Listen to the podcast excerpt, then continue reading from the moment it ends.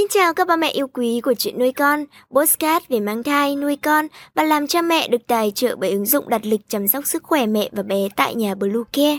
Mình là Nga, hôm nay trong chuyên mục chăm sóc trẻ sơ sinh, chúng ta sẽ cùng nhau tìm hiểu về chăm sóc bé bị viêm da cơ địa trong mùa hè. Chúng mình sẽ trở lại ngay sau đây. Các mẹ hãy tải ngay app Bluecare để đặt lịch tắm bé, điều dưỡng vú em, chăm sóc trẻ sơ sinh, xét nghiệm và điều trị vàng da cho bé tại nhà, nhắc và đặt lịch tiêm chủng. Ngoài ra, Bluecare còn cung cấp các dịch vụ xét nghiệm níp, lấy mẫu tại nhà, massage mẹ bầu, chăm sóc mẹ sau sinh, thông tắc tia sữa, hút sữa và rất nhiều dịch vụ y tế tại nhà khác.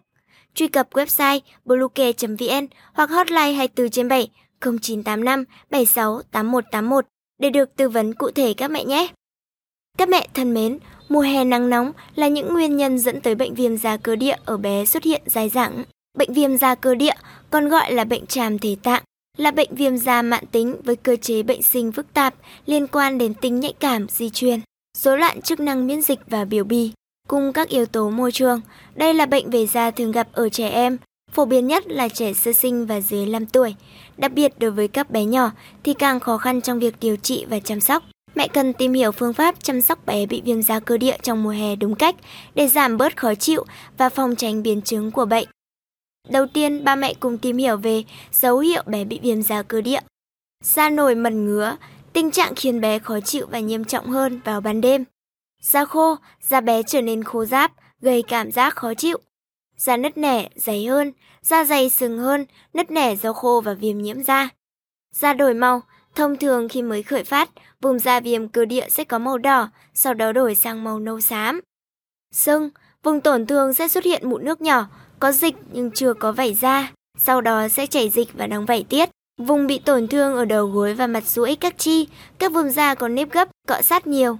Nếu mẹ không chăm sóc cẩn thận thì bé gãi, cao vùng da bị ngứa và vệ sinh không sạch sẽ sẽ khiến mụn nước bị viêm, lở loét, xuất hiện bụi nhiễm, có mụn mủ ở da và vảy tiết vàng. Bệnh có khả năng tái phát nhiều lần cho đến khi bé lớn hơn, ở tuổi thiếu niên hay trưởng thành.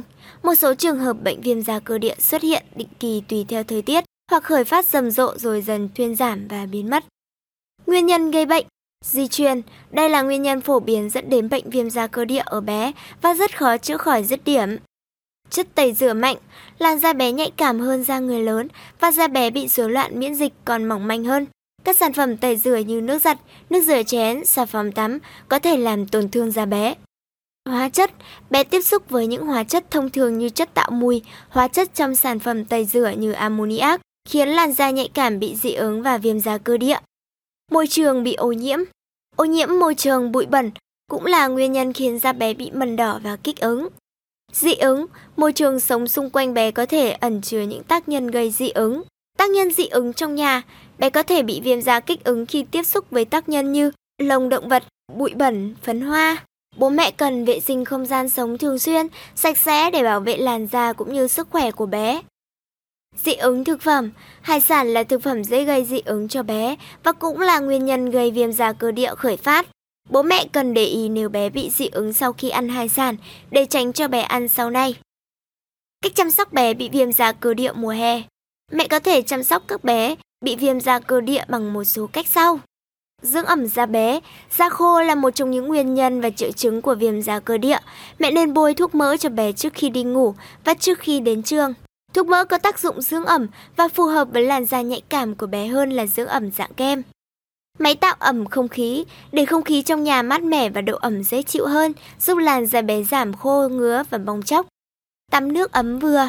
Mẹ tắm cho bé nước ấm vừa, có pha baking soda hoặc bột yến mạch trong 10 đến 15 phút, rồi lau khô nhẹ nhàng và bôi thuốc mỡ dưỡng ẩm khi da bé vẫn còn độ ẩm để hạn chế viêm nhiễm.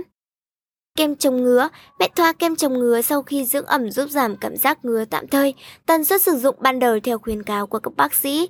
Khi triệu chứng thuyên giảm thì mẹ giảm số lần và lượng kem bôi trên da bé. Thuốc chống dị ứng, chống ngứa, mẹ cho bé uống theo chỉ định của bác sĩ. Hạn chế bé gãi ngứa. Khi bị viêm da cơ địa, việc đầu tiên bé làm là gãi chung ngứa theo phản xạ tự nhiên. Bé chưa ý thức được hết hành động của mình nên thường dùng móng tay gãi liên tục, gây chảy xước khiến da viêm nhiễm nặng hơn. Mẹ cần khắc phục bằng cách cắt ngắn và rũa móng tay tránh bé làm tổn thương da, đeo bao tay cho bé khi ngủ để bé không tự ý gãi. băng vùng da bị viêm để bảo vệ da chống chảy xước, không cho bé tiếp xúc các tác nhân gây dị ứng, hạn chế bé tiếp xúc với những nguyên nhân gây viêm da và dị ứng sẽ hạn chế bệnh viêm da cơ địa tiến triển và tái phát sau khi bé đã điều trị khỏi. Bệnh viêm da cơ địa là một căn bệnh khó chữa khỏi và cần thời gian điều trị lâu dài.